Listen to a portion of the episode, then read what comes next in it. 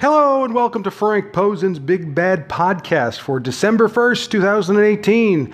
Don't forget to check out my blog at frankp316.blogspot.com. Okay, got three new videos up on the blog. Just put them up.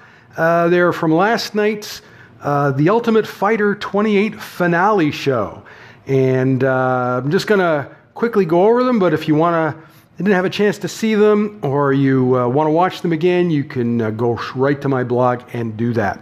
So, the uh, first one I'm going to talk about is the finals of the, the Ultimate Fighter 28 uh, featherweight, uh, women's featherweight, and that is Macy Chiasson versus Pannie Kianzad. Now, I was not surprised to see Macy in the final because when the cast was announced, I predicted that she would win. And um, that's because I liked her when she was an Invicta. Okay, people looked at it, oh, she's only 2 and 0. Well, you know, she, she actually is a pretty good fighter. Okay, and I wasn't surprised to see Pannie either. Uh, but Macy is a lot bigger than her. You know, Pannie fought at featherweight early in her career, but more recently she has fought at bantamweight, and I expect her to return to bantamweight. Now, the other fighters on TUF 28 weren't very good, and I'll get into that a little bit more when uh, talking about one of the other fights. But most of the fighters who were at the tryouts were worse. So uh, it's like I've said before there ain't enough featherweights out there to do a decent division. They're just not good enough. Okay? Now, Macy won the fight fairly easily. She almost won by submission in round one but she ran out of time. And then in round two, after taking Pannie down and escaping an armbar, Macy had plenty of time to win with a rear naked choke. So, uh, congratulations to Macy for winning TUF 28. They gave her a trophy, which she could use to hit Cris Cyborg with when she has to face her. Just kidding. But really, uh, you know, she's, I, I, I wouldn't put her in there with Cris because she's just inexperienced at this point. Um, you know, you need to build her up a little. And that's the problem with the featherweights. There really aren't enough good fighters to really develop, uh, you know, somebody like Macy. Um, that's just uh, unfortunate, but, uh, you know, I've said that all along about uh, the featherweight division. Okay. Now, we had another uh, fight on this show, which was not part of the Ultimate Fighter, and that was uh, Antonina Shevchenko versus Ji Yeon Kim. And um, of course, Antonina is the older sister of Valentina Shevchenko. She is also a kickboxer, but she's not as experienced at MMA. Uh, Ji is a Korean fighter who came in on short notice. Uh, she also missed weight. Uh, like most of the Korean uh, MMA fighters that I've seen, she's a kickboxer. Okay, so for this particular fight, I did not expect to finish. And, and I just don't think either of them can punch hard enough to break an egg. Okay? Valentina won the fight easily, mostly because the boneheads in Ji's corner told her to counterpunch. Now, Jimmy Smith mentioned this on air because obviously he thought it was terrible strategy, and that's why Ji lost the fight. She needed to be more aggressive. And um, what we've seen from her is that she's just kind of there. Uh, she's won two fights by split decision. And, you know, listen, it's not good enough. It might be good enough to put her on a, on a Korean show, uh, you know, but it's not good enough for her to come to Vegas and, and show people what she can do. She, she just isn't good enough. Now, Antonina uh, I saw her on the Dana White's uh, Contender Series, and she's nowhere near as good as her sister, and you could see that here. Basically, what this fight was was three rounds of patty cake, and Antonina won by unanimous decision. You know, gee, if her idiots in her corners had corner hadn't told her to be less aggressive, she could have won that fight. But you know, I put that all on them, not her. All right. Okay, and the third fight was uh, between it was uh, Leah Letson versus Ulia Stoliarenko, and they were the two semifinalists in the Ultimate Fighter 28. Okay, neither of them are very good, but I'm telling you, if you saw the show, and I saw enough of the show, the other fighters who were in on in the cast were worse. And the sad thing is that most of the fighters who didn't make it were even worse. It was just ridiculous. Leah is from Milwaukee. She is already under UFC contract. She was supposed to fight earlier this year, but the UFC decided to put her in TUF 28 instead. Ulia is from uh, Lithuania. She really needs to improve her striking. She is awful. But if she had even halfway decent striking, she could have won this fight. So, knowing that Julia has terrible striking, Leah did enough on her feet to win by split decision. But, you know, she almost let it get away from her in round three. So, I mean, she almost lost that fight. I scored a 29 28 for Leah, but the first two rounds were close enough that one of the judges scored it for, Ju- for Ulia. So, it, you know, it makes me wonder why they signed, UFC signed Leah in the first place. She, she's just not very good. Sorry, guys. You know, it was just pretty bad.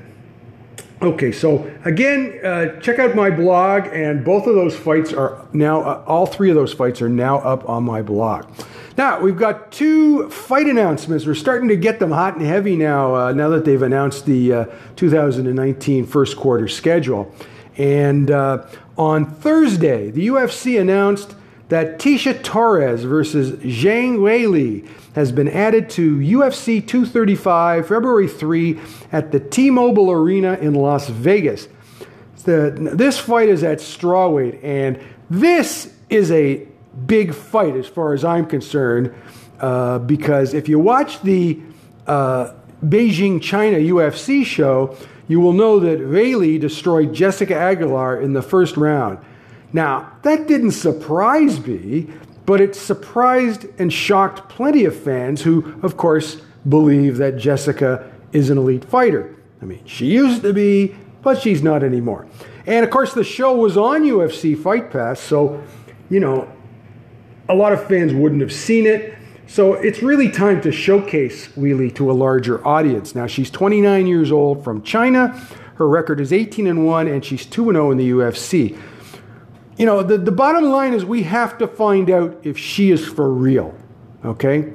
And this fight should give us an idea. Now, Tecia, we should all be familiar with her. She's 29 years old and she trains in Colorado Springs with her fiance, Raquel Pennington. Prior to that, she trained at American Top Team in Florida. Her record is 10 and 3. She's 5 and 3 in the UFC. Now, she lost her last two fights to Jessica Andrade and Joanna Jędrzejczyk. so I, I don't see this fight being any easier because this girl, Zhang Weili, could be better than those two. okay? So here's the thing about Tecia she's a points fighter. She's a kickboxer who relies on quickly darting in and out for 15 minutes. Now, in 13 fights, she has exactly one finish. So she's very similar to Weili's uh, first UFC opponent, Danielle Taylor, except that Tecia is a lot better at that strategy. Now, if Weili is as aggressive like she was against Jessica, this isn't going the distance because, you know, the problem is I don't think that Tecia can hold off Weili for 15 minutes. I just don't see how it happens. All right. Now, I'm already seeing complaints about this being a mismatch, and I do agree that Tecia is ranked too high. She's currently number six in the strawweight rankings. Now, people are complaining about this. You guys are missing the point. The purpose of this fight is to showcase Weili against a top 10 ranked opponent on a major pay per view. Okay? So let's see how she does under a larger spotlight.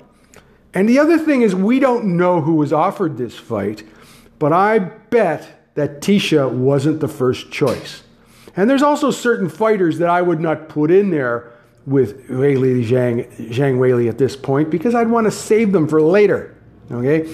So, if Weili performs as she did in China, a star is born, right? And then her next fight will be more interesting. I think this girl really showed us a lot in China, and uh, you know, look out for her. All right, she has the opportunity to be a big star in this business because you know she she can fight. All right, the other fight announcement was on Thursday. Uh, Combat in Brazil reported that Alexa Grasso versus Marina Rodriguez has been added to UFC on ESPN Plus 2 at the Centro de Formação Olímpica de Nordeste in Fortaleza, Brazil. Now, this fight is at strawweight. Now, Alexa is 25 years old. She trains at the Lobo Gym in Guadalajara, Mexico. Her record is 10 and 2, and she's 2 and 2 in the UFC. Okay? She's a points fighter, a striker with no ground game. Now, the last time we saw her, Tatiana Suarez outclassed her, just much quicker, took her down, submitted her. It was over in minutes. Okay? And she was supposed to fight in August, but she got injured. Now, Alexa's main attribute is she is pretty and popular at home in Mexico. But she's not an elite fighter. Now, I when she was in Invicta, I did not believe that she was an elite fighter either because I felt that she was fighting, you know, lesser fighters in Invicta. Now that she's in the UFC and they're putting her in there with better competition, uh, especially someone like Tatiana Suarez, we're finding out that she's just not very good. Okay, but you know the UFC needs Mexican fighters on the roster for when they go down there. It's the same thing that when we see uh, Japanese fighters on the roster, Koreans, Chinese. You get the idea. This is so when they go, and not to mention Brits, though Brits are better. So when they do go to those countries, they have fighters that they can put on those shows. So that's why uh, Alexa is still around, not to mention her, te- her teammate.